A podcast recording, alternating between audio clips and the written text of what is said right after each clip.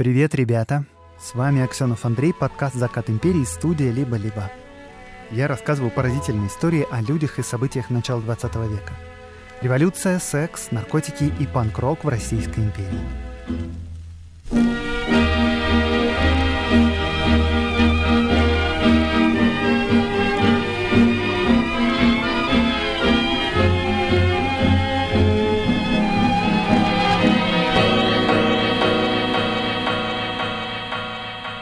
Перед началом выпуска несколько важных объявлений, очень быстрых, не перематывайте. Первое. На следующей неделе, 2 января, выпуска не будет, потому что надо и мне все-таки немножко отдохнуть. А, но через две недели обязательно будет следующий выпуск. Второе объявление такое. Я вот думаю в начале марта где-то попутешествовать с лекциями. Тем будет примерно такой. Как проигранная русско-японская война привела к трансформации власти в 1905 году. А, так вот, если вы живете, скажем, в Белграде, Берлине, Париже, не знаю, Лондоне, Праге, Таллине, Вильнюсе или где-нибудь еще, и э, вы хотите помочь организовать мою лекцию, у вас, например, есть подходящий зал, или вы знаете, как его найти, то пишите, пожалуйста, на почту в описании этого выпуска. Увидимся со всеми в марте. И, пожалуйста, подписывайтесь на Patreon, на Boosty, на платный телеграм-канал студии или подключайтесь к либо-либо плюс в Apple подкастах. Там везде есть каждую неделю дополнительные всякие материалы к выпускам.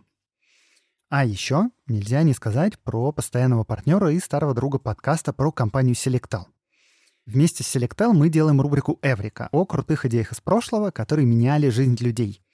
И вот изобретение, про которое мы вам хотим рассказать сегодня, особенно важно для сюжета. И поэтому я расскажу о нем не сейчас, а чуть-чуть попозже, в середине выпуска. Итак, поехали.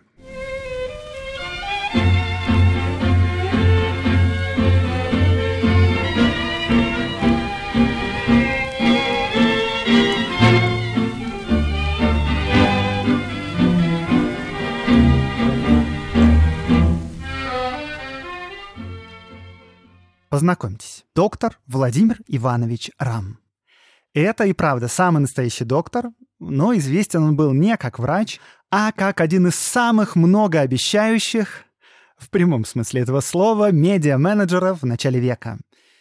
Как он выглядел, я не знаю, история этого не сохранила, но зато история сохранила ворох газетных статей о его бурной деятельности.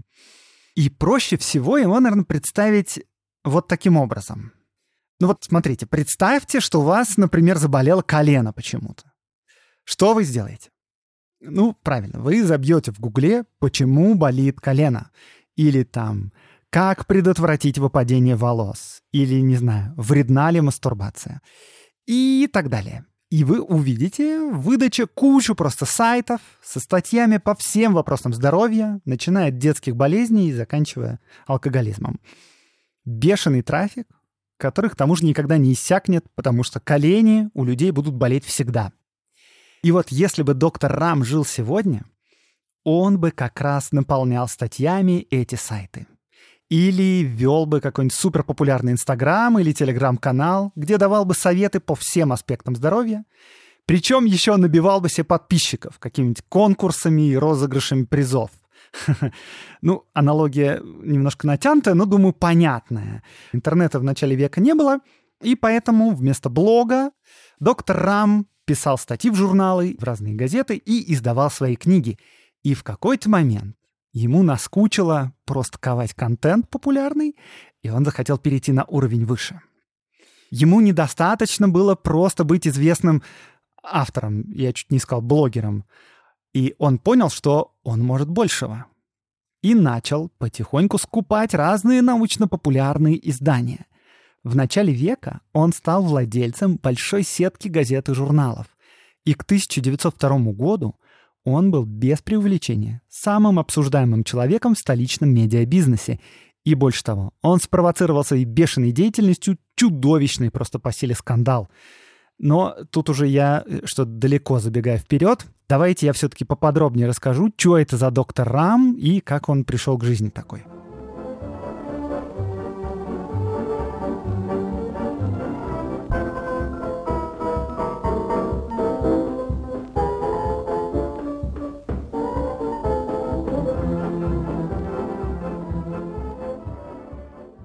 Это был действительно доктор, ну, в смысле, у него было медицинское образование. Он защитил диссертацию в 1891 году в Дербском университете. Диссертация была посвящена влиянию разных химических веществ на возбудимость мозговой коры, но вообще в целом медицинский профиль Рама понять довольно затруднительно. Он довольно рано понял, что медицинская практика денег особо не приносит, а вот журналистская и издательская совсем даже наоборот. Э, медики в Российской империи были довольно бедными, а в медиабизнесе при правильной постановке дела денег можно было заработать нормально так. В общем, в конце 19 века доктор Рам пишет статьи в разных газетах и журналах и становится довольно популярным медицинским экспертом. В 1896 году он уже редактор в московской ежедневной газете «Новости сезона». И в это же время он начинает писать разные книги и редактировать переводы популярных зарубежных изданий. Заглавия у его книг э, вот такие гигиена детского периода, массаж и врачебная гимнастика, алкоголизм. Ну и по названиям этих книг и по названиям статей его становится ясно, что доктор Рам занимает такую вполне понятную и прибыльную нишу. Дела его идут в гору, и к началу века он уже набирает себе целый пул газет и журналов, и где-то он редактор, где-то издатель, где-то прост хозяин, которого нет в выходных данных. И непонятно, откуда у него взялся стартовый капитал, но он явно все свои доходы вкладывает в скупку новых медиа-активов. Таким образом, к началу века он становится очень заметным медиа-менеджером. Деньги текут в карманы, и останавливаться он не собирается. Ему предоставляют кредиты просто под залог его громкого имени. Все ему рады. Газета «Голос Москвы» вспоминала. Имя доктора Владимира Ивановича Рамма гремело тогда в Петербурге. Его считали гранд-сеньором в литературном мире. Он издавал газету «Сын Отечества». Пар кровных рысаков возил этого баловня судьбы по городу. Прищуривая глаза, он цедил сквозь зубы в фешенебельных ресторанах. «Я ничего не пью, кроме шампанского и легко бросал лакеям сотни рублей за ужин. В новый 1902 год Рам вступил с огромными планами. К этому моменту он приобрел газету «Сын Отечества» и журнал «Живописное обозрение». Схема владений там была сложная, Рам не всегда владел изданиями напрямую, как я уже говорил, но тогдашние журналисты указывают на торчащие уши Рама. Э, причем Оба этих издания с кое-какой репутацией. Это не абсолютные ноунеймы, как был до этого в империи Рамма. Сын Отечества был выкуплен за 5530 рублей, а живописное обозрение за 1115. Э, если супер грубо перевести эти суммы на наши деньги, то это 5 миллионов рублей и 1 миллион, соответственно. Ну, то есть, это не сказать, чтобы очень большие деньги. Приличную газету сегодня за такое не купишь. Разве что телеграм-канал какой-нибудь.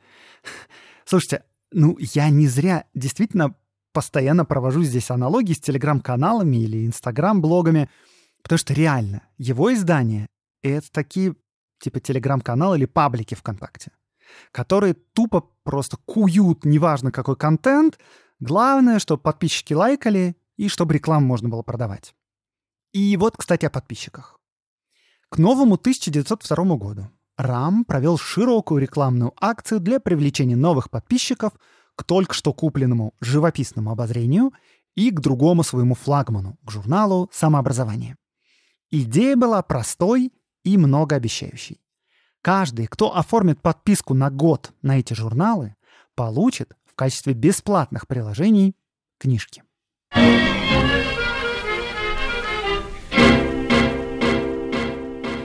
Здесь я как раз сделаю небольшую паузу, важную для нашей истории.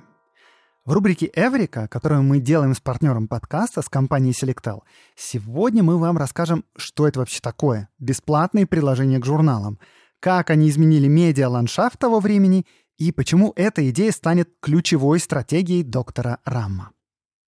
В то время самым популярным журналом в стране был журнал «Нива», который издавал Адольф Маркс. Э, просто однофамилец. У этого журнала астрономические тиражи, несколько сотен тысяч подписчиков. Это был локомотив индустрии. Все издатели старались повторять схемы Маркса, а одной из самых удачных его схем были бесплатные приложения к журналу «Нива». И что это такое? Чтобы мотивировать читателей подписываться на журнал на год, а не покупать издания в магазинах по мере выхода с 1879 года, только для подписчиков журнала «Нива» стали выходить бесплатные приложения. Сначала это были календари и постеры с картинами, потом к ним добавились художественные альбомы и книги. И вот книги как раз стали самым популярным и распространенным форматом. И издательству это было очень выгодно, потому что с подписчиков они получали крупную сумму единовременно в начале года и могли планировать свой бюджет. Качестве таких бесплатных приложений издавали и Тургенева, и Достоевского, и иногда даже оказывалось дешевле купить подписку на журнал, чем покупать собрание сочинений. Вот, например, Ленин Владимир Ильич в 1898 году писал сестре из ссылки в Шушинском. Думаю даже такую вещь сделать — выписать себе Ниву. И самого Ленина, конечно, привлек не иллюстрированный популярный журнал, а полное собрание сочинений Тургенева в 12 томах в бесплатном приложении к нему. И все это за 7 рублей, включая пересылку. Довольно выгодно. Если быть честным, то не Маркс придумал эту идею, но именно Маркс добился самых впечатляющих результатов. К началу века тираж Нивы перевалил за 200 тысяч экземпляров. Так что Марксу пришлось строить новую типографию, самую крупную в России тогда. Э, желаем вам вместе с партнером подкаста с компанией Selectel, чтобы ваши маркетинговые идеи приводили бы к таким же результатам – тем более, что сегодня вместе с партнером подкаста, с провайдером облачной инфраструктуры Selectel, масштабировать бизнес очень просто. Через панель управления вы можете буквально в пару кликов кратно увеличить вычислительные мощности. А если у вас появятся особенные нужды, то даже самые хардкорные выделенные серверы по индивидуальным требованиям собирают за срок от 1 до 5 дней. И это одни из самых быстрых сроков на рынке. Узнать больше о сервисах партнера подкаста компании Selectel можно по ссылке в описании выпуска – а еще подписывайтесь на телеграм-канал Selectel. Там не только новости IT, там много всяких полезных штук, вплоть до того, какую выбрать видеокамеру или многофункциональную клавиатуру. Подписывайтесь на него. А еще подписывайтесь на телеграм-канал «Закаты империи». Там по средам выходит наша совместная селектал рубрика «Эврика». Все ссылки в описании выпуска.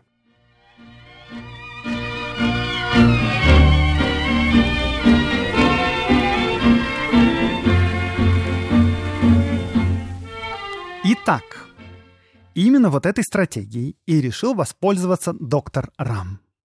Схема была, как видите, не новая, но, в отличие от всех своих конкурентов, он в качестве бесплатного приложения пообещал не 12 томов Тургенева и даже не 20 томов Толстого.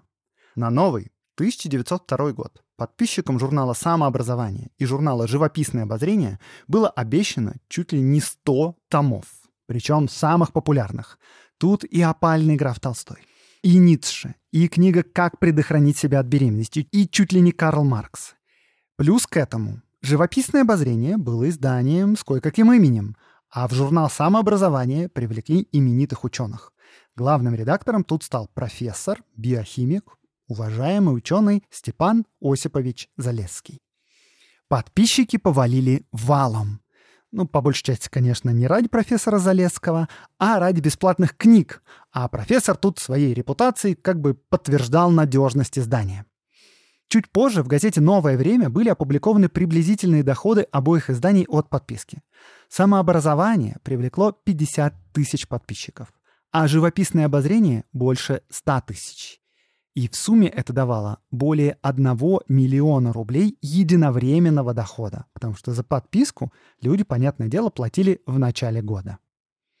Это совершенно сумасшедшие цифры для рынка. И подписчиков, и денег. Кстати говоря, сравните это с одной тысячей рублей, за который был куплен журнал «Живописное обозрение». Да, но доктору Раму этого мало. Он хочет свой успех развивать. И он тут же вкладывает эти деньги в строительство собственной типографии. Точнее, даже не типографии, а целого полиграфического института доктора медицины Владимира Ивановича Рамма. Предполагается, что этот институт будет занимать два здания, печатать газеты, фотографии, открытки, гравюры, а еще при институте будет техническое училище для подготовки типографских рабочих. В институте там самое дорогое и качественное немецкое оборудование, а еще по соседству с будущим институтом строится доходный дом. И вот дом уже принадлежит доктору Рамму лично. Ну, а собственный доходный дом в Петербурге — это уже явно показатель успеха, даже если дом на окраине находится, как в случае доктора Рамма. Но, в общем, да, вы понимаете, всякий мечтает накопить денег и построить дом в столице, и дом этот будет годами приносить доходы от квартиросъемщиков. Это типа как купить квартиру в Москве и сдавать ее. Только тут не квартира, а целый дом с квартирами, и все они сдаются. Класс. Ну, отлично. Доктор Рам на вершине успеха. Все ему рады, и пьет он только шампанское.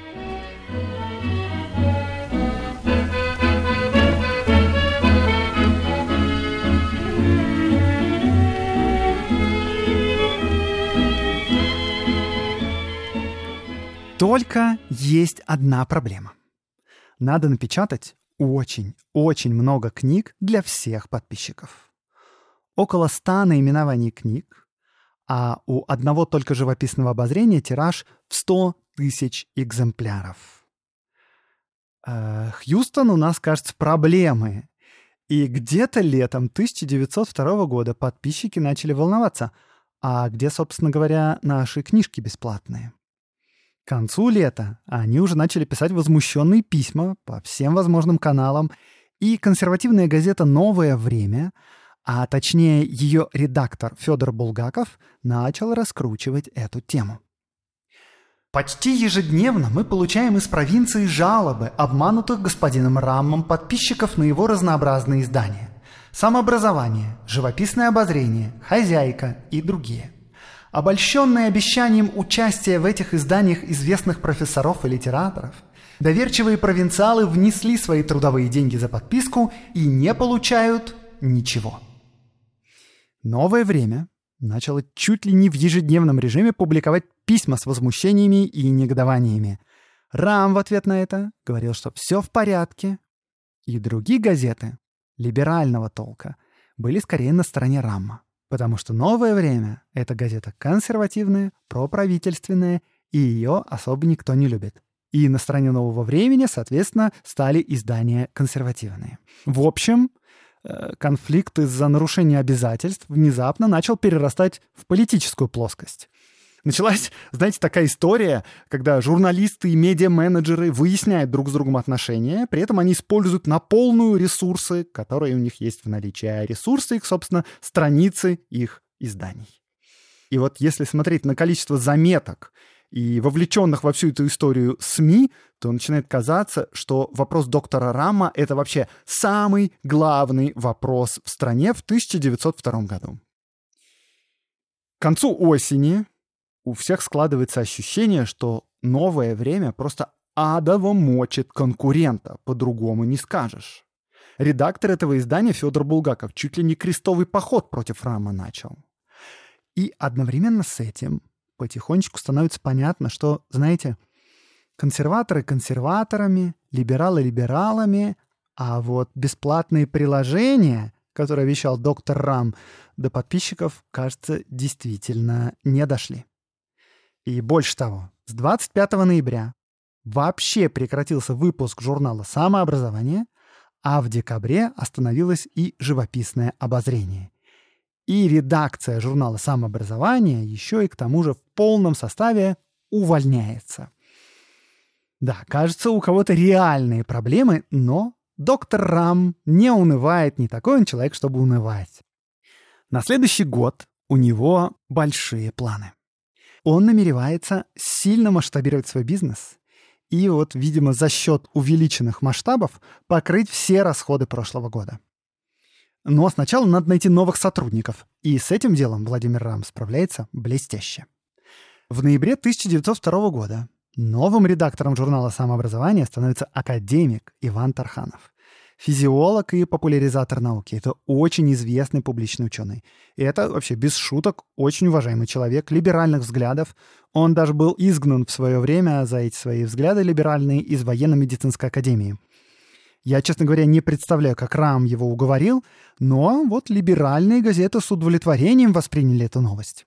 Следующее громкое известие такое. Владимир Рам объявляет подписку на все свои журналы на новый 1903 год, конечно, с бесплатными приложениями. Схема все та же. Газета «Киевлянин» — это газета, соответственно, из лагеря консервативного. Это вообще орган Киевского клуба русских националистов. В общем, в эта газета собрала все издания Рама, которые смогла найти — но список этот не полный, потому что у многих изданий Рам был хозяином, но в штате никем не числился. Итак, вот какие планы у доктора Рама на новый 1903 год по данным газет «Киевлянин». Первое. Журнал «Народное здравие» под редакцией семи профессоров. Цена – 4 рубля в год – 50 номеров и 177 бесплатных приложений. Кроме того, все, кто подпишется до декабря 1902 года, получат даром разборную модель мужчины и разборную модель женщины. Круто. Второе. Журнал «Самообразование». Флагман доктора Рама. 60 номеров и 54 книги и 60 других бесплатных приложений. Третье. Журнал «Саморазвитие». Не путайте с самообразованием. 60 номеров, 28 книг в бесплатном приложении. Кстати говоря, в подготовке этого издания участвуют аж 47 профессоров. Четвертый номер. Журнал «Хозяйка». 60 номеров, 7 э, книг и 60 прочих бесплатных приложений. Пятое. Общедоступный юрист. 60 номеров и 14 книг. Шестое. Популярный техник. 60 номеров, 14 книг и 28 прочих приложений. Седьмое. Живописное обозрение. Данных о бесплатных приложениях нет. И восьмой пункт — журнал «Весь мир». Данных по нему тоже нет. Солидно звучит. Э, но есть одна серьезная проблема для реализации этих поистине наполеоновских планов. Это непрекращающееся мочилово со стороны газеты «Новое время». Но доктор Владимир Рам не дурак. Он знает, как решаются такие проблемы. И он решает купить блок на негатив.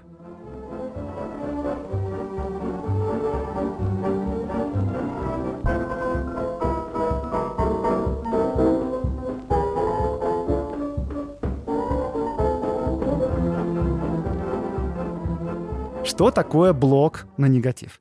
Э, ну вот есть, опять же, да, разные телеграм-каналы, например, которые публикуют всякие сливы и периодически мочат кого-нибудь. Не потому, что у них есть заказ, а просто потому, что читатели любят, когда кого-нибудь сливают. И вот вы, скажем, известный бизнесмен. Или, не знаю, инстаграм-блогер. И вам, к примеру, почему-то не хочется, чтобы вас мочили. Можно прийти к админам этого телеграм-канала и купить там блок на негатив. Можно разово, можно на определенное время. Ну, бывает, что администраторы этого телеграм-канала, имея компромат, сами приходят к бизнесмену и предлагают за некоторую сумму ничего не публиковать. В общем, схема известная. Именно это и захотел купить доктор Рам у нового времени. Точнее, к такому выводу пришел я, прочитав кучу заметок с разных сторон об этом событии, потому что на этом этапе медиасрач поднялся просто на невероятные высоты. Все обвиняют друг друга во всех смертных грехах, фигурирует куча людей, причем все друг с другом, по всей видимости, знакомы и друг друга не любят. Итак, представьте сейчас, что я вам пересказываю многодневный срач в Твиттере — вы никого из этих людей не знаете, но вам почему-то очень интересно, что вся медиа-тусовка обсуждает последние две недели. Итак, действующие лица наши. Федор Булгаков, редактор консервативной газеты «Новое время», он последние пару месяцев мочит издание доктора Рамма. Алексей Суворин, хозяин и издатель этой газеты. Доктор Владимир Рам, издатель с большими планами, которые он не может осуществить. И он хочет прекратить Мочилова и Аполлон Черман, писатель и сотрудник газеты «Новое время». В начале декабря доктор Рам вышел на вот этого писателя и сотрудника газеты «Новое время» Аполлона Чермана. Черман ему говорит, что он работает в новом времени, что всех там знает, что он дружит с редактором. Все вообще окей, все можно устроить. И говорит цену. 5000 рублей, и все будет тип-топ. Происходит торг, Рам предлагает такие условия. Он заплатит даже не 5 тысяч, а 6 тысяч рублей.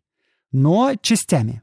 В течение двух месяцев Каждые две недели он будет передавать по полторы тысячи рублей, если за эти две недели не будет никакого негатива. Все пожали друг другу руки, Черман получил первый транш и удалился. И после этого соглашения в новом времени первые 11 дней действительно не было никакого негатива в отношении изданий доктора Рамма. Доктор Рам на собрании кредиторов а там действительно уже происходит собрание кредиторов, все хотят по частям разгрызать имущество незадачливого нашего издателя. В общем, доктор Рам говорит там, что все окей, все схвачено, у нас новая редакция, академик главред, большие планы на следующий год, реклама идет, подписчики идут. И на самое горячее время по продаже подписок, то есть на декабрь и январь, куплен блок на негатив в новом времени. Все отлично, ребята. Но тут происходит неожиданное. В газете «Новое время» появляется новая разоблачительная статья в отношении доктора Рама, потому что, судя по всему, никаких денег Черман никому не передавал, оставил себе, потому что, ребята, газета «Новое время» не продается. Но, тем не менее, спустя три дня Черман все-таки приходит к Раму и требует следующие полторы тысячи. Ну, типа, первые 11 дней-то все-таки никакого негатива не было, так что надо оплатить услуги. И Рам ему, естественно, отказал. А Черман взбесился и решил отомстить. И вот что происходит дальше. Во-первых, в новое время приходит анонимное письмо с таким вот примерно содержанием. Тут, знаете, у доктора Рама было собрание кредиторов.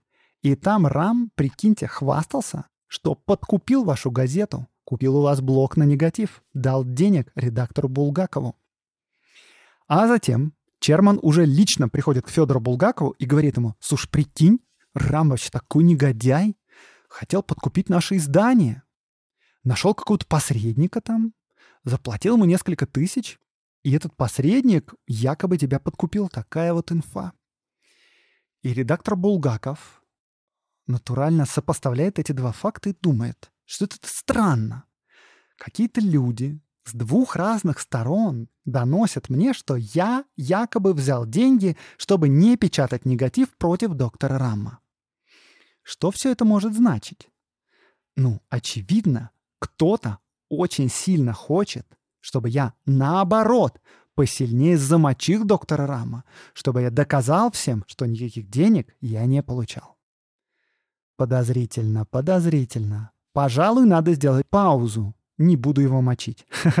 То есть Булгаков пришел к выводам противоположным тем, что хотел Черман, а история продолжает раскручиваться. Узнав об этом всем, издатель «Нового времени» Алексей Суворин встречается в ресторане с доктором Рамом, чтобы все обсудить.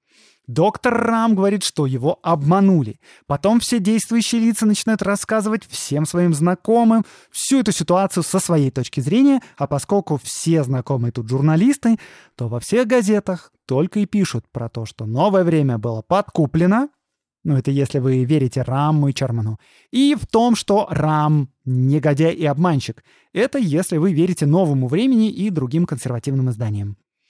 Сам Федор Булгаков довольно скоро выяснил, что именно Аполлон Черман стоит за всей этой аферой. Увольняет его. Дальше Рам всем рассказывает, что он передал деньги новому времени через Чермана, а Черман их присвоил. И Черман подает на доктора Рама в суд за клевету.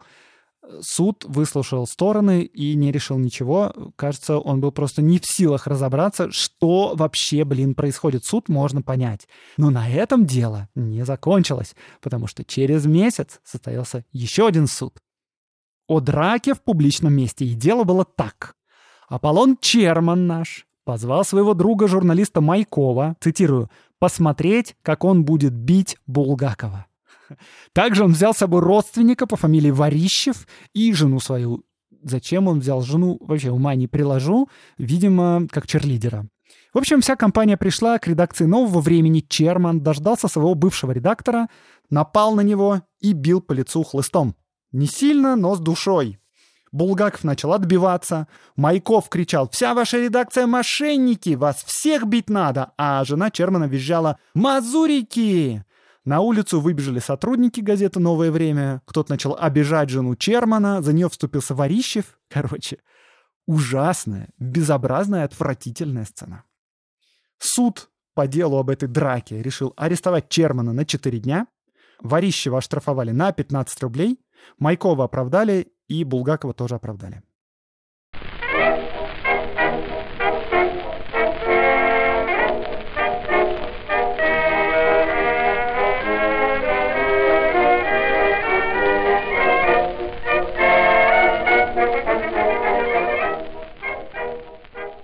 Так, я надеюсь, вы не забыли, с чего все это началось. Началось вот с чего. Доктор Рам в 1902 году взял на себя обязательства, которые не смог выполнить. Вот эти вот бесплатные приложения, которые он обещал подписчикам, ну, не смог их послать, у него просто банально денег не хватало, чтобы все это напечатать. И, как выяснилось, денег у него недостаточно даже, чтобы просто посылать регулярные номера своих журналов. И редакция вся уволилась. Что он сделал? Он нанял новую редакцию во главе с уважаемым ученым, с академиком Тархановым, объявил подписку на 8 новых журналов, может даже и больше, мы не знаем. И у всех этих журналов огромное количество бесплатных приложений, а еще он покупает блок на негатив. Точнее, он думает, что покупает блок на негатив. И вот в начале нового 1903 года ситуация усугубляется стремительно. Такого количества новых подписчиков, которые бы смогли покрыть его долги за прошлый год, Рам набрать не смог. Новое время продолжает его мочить, но доктор тверд. Чтобы объяснить дела, он пишет своей редакции и лично академику Тарханову успокоительное письмо с гарантиями. Вот оно какое. Сим подтверждаю вам, что если паче чаяния, самообразование прекратится до окончания подписного 1903 года, я отвечаю за немедленное удовлетворение подписчиков на означенный журнал всем своим имуществом, состоящим в принадлежащем мне доме по Лейхтенбергской улице Владения 33 и книжным складам. Слушайте, ну действительно, а что волноваться-то? У доктора Рама, да, есть все-таки доходный дом, есть его полиграфический институт, в конце концов. И вот академик Тарханов даже пишет в Санкт-Петербургские ведомости обращение к подписчикам с успокоительными словами.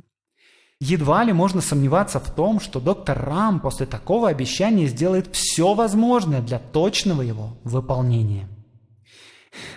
Пишет он, значит, вот это вот успокоительное письмо в газету – и сам увольняется из журнала вместе со всеми остальными сотрудниками. И тут уже всем становится ясно, что Рам прогорел.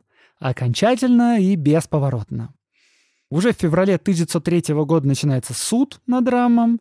Кредиторы и обманутые подписчики рвут его на части, и тут выяснилось, что и своим имуществом Рам не может ответить перед кредиторами. Потому что доходный дом Рама на улице Лейхтенбергской построен в долг.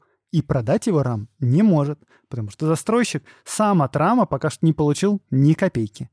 А дорогущие печатные машины немецкие из полиграфического института Рама тоже поставлены в кредит.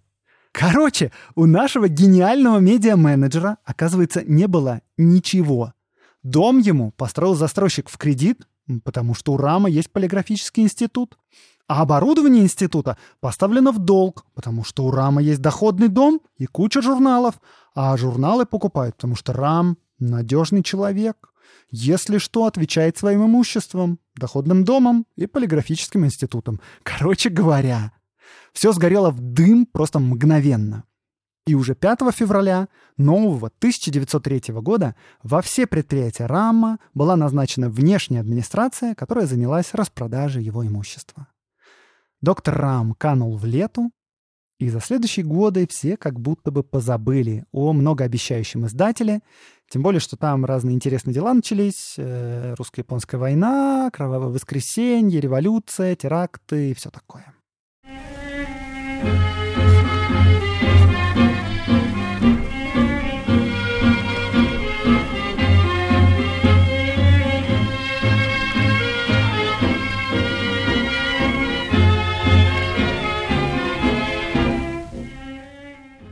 Лето 1910 года. Российская общественность взбудоражена шпионским скандалом. В работе на австро-венгерскую разведку обвиняется барон Эрнест Унгерн Штернберг. Газеты писали. Барон Эрнст Унгерн Штернберг уличается в том, что он был шпионом-австрийцем и был членом корпуса иностранных журналистов в Государственной Думе. Барон – бывший русский кавалерийский офицер. После одной темной истории перекочевал из России в Южную Америку. Из Америки переехал во Францию. Поступил на военную службу, затем дезертировал в Испанию. В Испании был увлечен в шпионстве и выслан оттуда. Переехал в Вену. Он занялся и здесь шпионством, теперь же за австрийскими секретами, но почему-то рассорился с агентом державы, который доставлял сведения, и переехал в Россию, где ныне и попался на шпионстве. Уж очень хороший человек был барон, умный, веселый и разговорчивый, и с ним так приятно было побеседовать. Неужели не знали чины в Министерстве иностранных дел о биографии авантюриста? Ну да, действительно, замысловатая биография. Э, Эрнест Унгерн-Штернберг был родом из довольно известного и разветвленного семейства балтийских немцев. Э, самый известный из Унгернов — это, конечно, герой гражданской войны и Романа Пелевина. Э, так вот, наш сегодняшний Унгерн-Штернберг — это его дальний родственник. В 1910 году когда его разоблачили, ему 43 года. Он закончил гимназию в Дерпте, послужил действительно в русской армии и после этого долго путешествовал за границей. Он покупал плантации в Латинской Америке, разорялся, жил в Берлине, в Северной Африке, в Лиссабоне и в Мадриде. В Мадриде он женился на испанке. В Лиссабоне он начал работать корреспондентом и писал книги о Латинской Америке.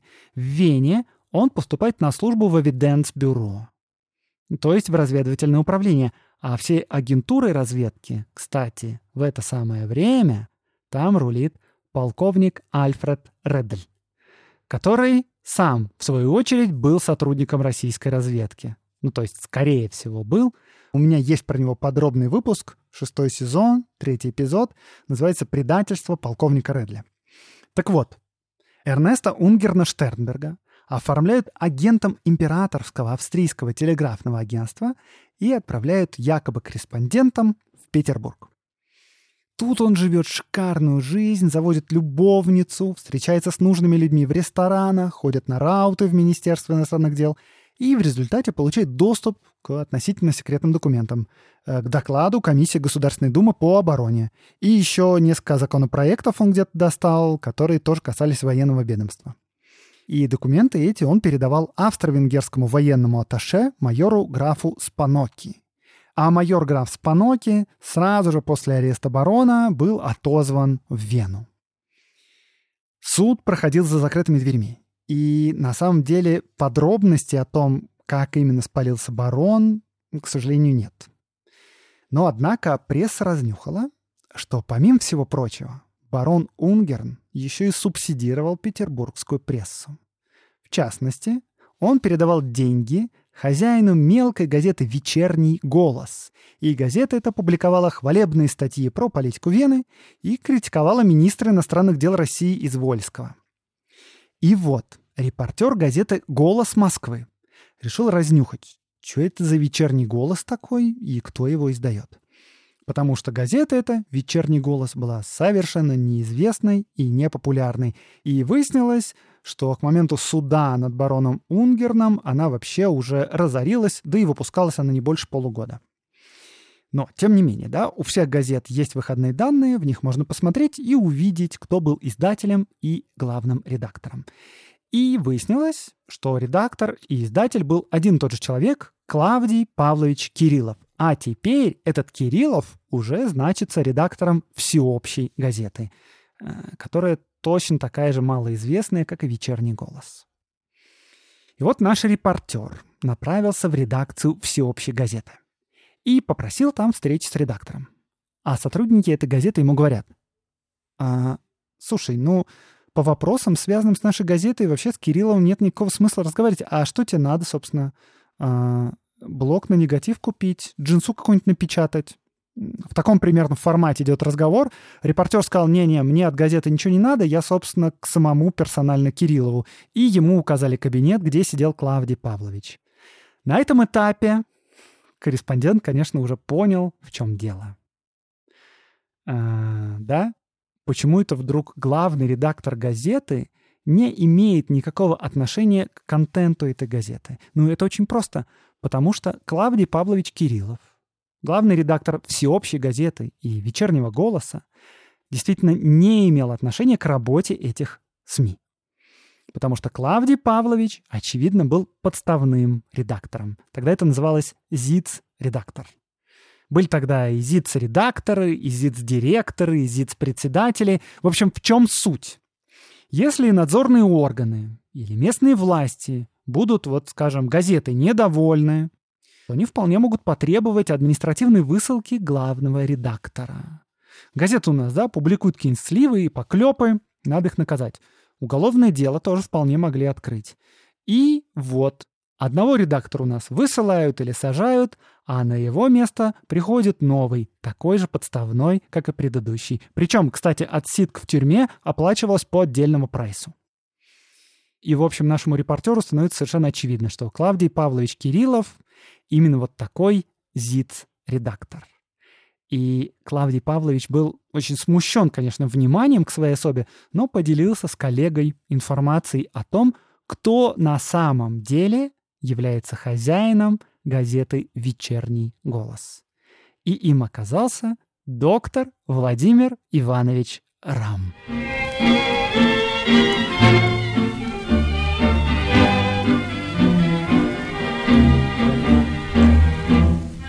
Представьте просто себе счастье этого репортера. Он такой, что? Тот самый Рам? Этот чувак еще коптит небо. И вот да, он коптит небо и даже теперь связан со шпионажем. Но на этот раз скандал не вышло. Потому что доктор Рам, конечно, не шпионил в пользу Австро-Венгрии. Его уделом, как всем было уже очевидно, стали мелкие, короткоживущие издания, которые набирают случайных подписчиков и также легко их теряют а зарабатывает на чем придется. Жареные новости, кликбейт, скрытая реклама, заказы на Мочилова. Ну, типа, пришел к нам некий барон, предложил тысячу рублей за нужную ему статью. Да без проблем вообще. Ну, то есть, это такое дно медиабизнеса, где все живут по своим мутным законам, темникам, субсидиям и печатают вообще все, что угодно, были бы деньги. Да, печальная история. Доктор Рам из, наверное, самой громкой фигуры в медиа начала века превратился в такую жалкую фигуру. Но, впрочем, кажется, это было закономерно и уж, по крайней мере, точно никого не удивило. Барон Унгерн был осужден на 4 года каторги, а доктор Владимир Рам продолжал свою деятельность в медиа. И вот остались некоторые следы обрывочные из газет, и архивов. Например, в 1913 году он переписывается с цензурным комитетом как издатель газет и журналов «Жизнь и театр», «Сила и жизнь» и «У камелька». Вот э, в 1914 году он становится почетным членом Петроградского совета детских приютов. А еще в том же 1914 году он умудряется подать в суд на акционерное общество «Слово». И знаете, по какой причине? Дело в том, что когда РАМ в начале века, в 1903 году прогорел, именно это акционерное общество «Слово» выкупило у него по дешевке один из журналов, который назывался «Весь мир». И вот теперь, спустя 12 лет, доктор Владимир Рам, понимаете, как-то вчитался в договор о покупке и понял, что его обманули, договор какой-то неправильный, и подал в суд. И, что характерно, акционерное общество «Слово» суд тогда проиграло, а Рам выиграл. Ну ладно, идем дальше. Вот уже в 1918 году доктор Рам преподает на курсах журналистики. Неутомимый человек. Где и как он закончил свою жизнь, совершенно уже непонятно. Но даже до сегодняшнего времени от бешеной деятельности доктора Рама осталась пара следов. Во-первых, дом доктора Рама, который был построен в 1902 году в долг, он стоит до сих пор – Петербурге по адресу улица Розенштейна, 33. А еще прямо вот сейчас в интернете можно заказать себе книгу доктора Владимира Рамма «Массаж и врачебная гимнастика». Абсолютно реально. Кому-то пришло в голову продавать ее репринт. Я, честно говоря, ума не приложу. Зачем? Ну, наверное, доктор Владимир Рам все-таки хорошо чувствовал, да, что нужно читателям и на что могут клюнуть покупатели раз уж современное издательство тоже купилось и решило переиздать эту книгу. Ну, то есть доктор Рам исчез, но дело его живет.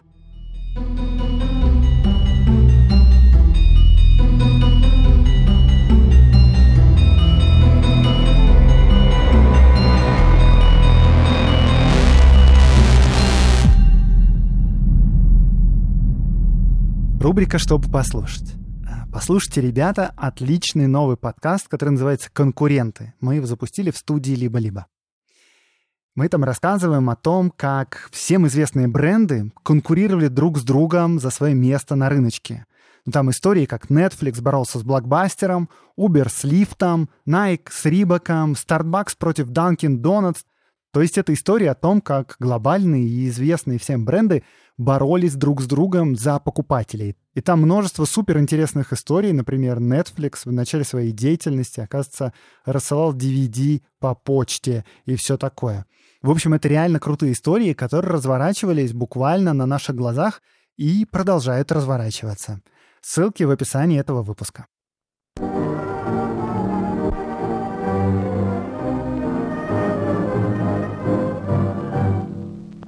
С вами был Аксенов Андрей, подкаст «Закат империи», студия «Либо-либо». Этот выпуск мне помогали готовить. Редактор Катерина Серебренникова, факт-чек Дмитрий Катаругин, работа со звуком Семен Аксенов, взаимодействие с партнерами Гульнара Дилекторская. Подписывайтесь на Patreon, Boosty, либо-либо плюс в Apple подкастах и Телеграм-канал. И до встречи через две недели.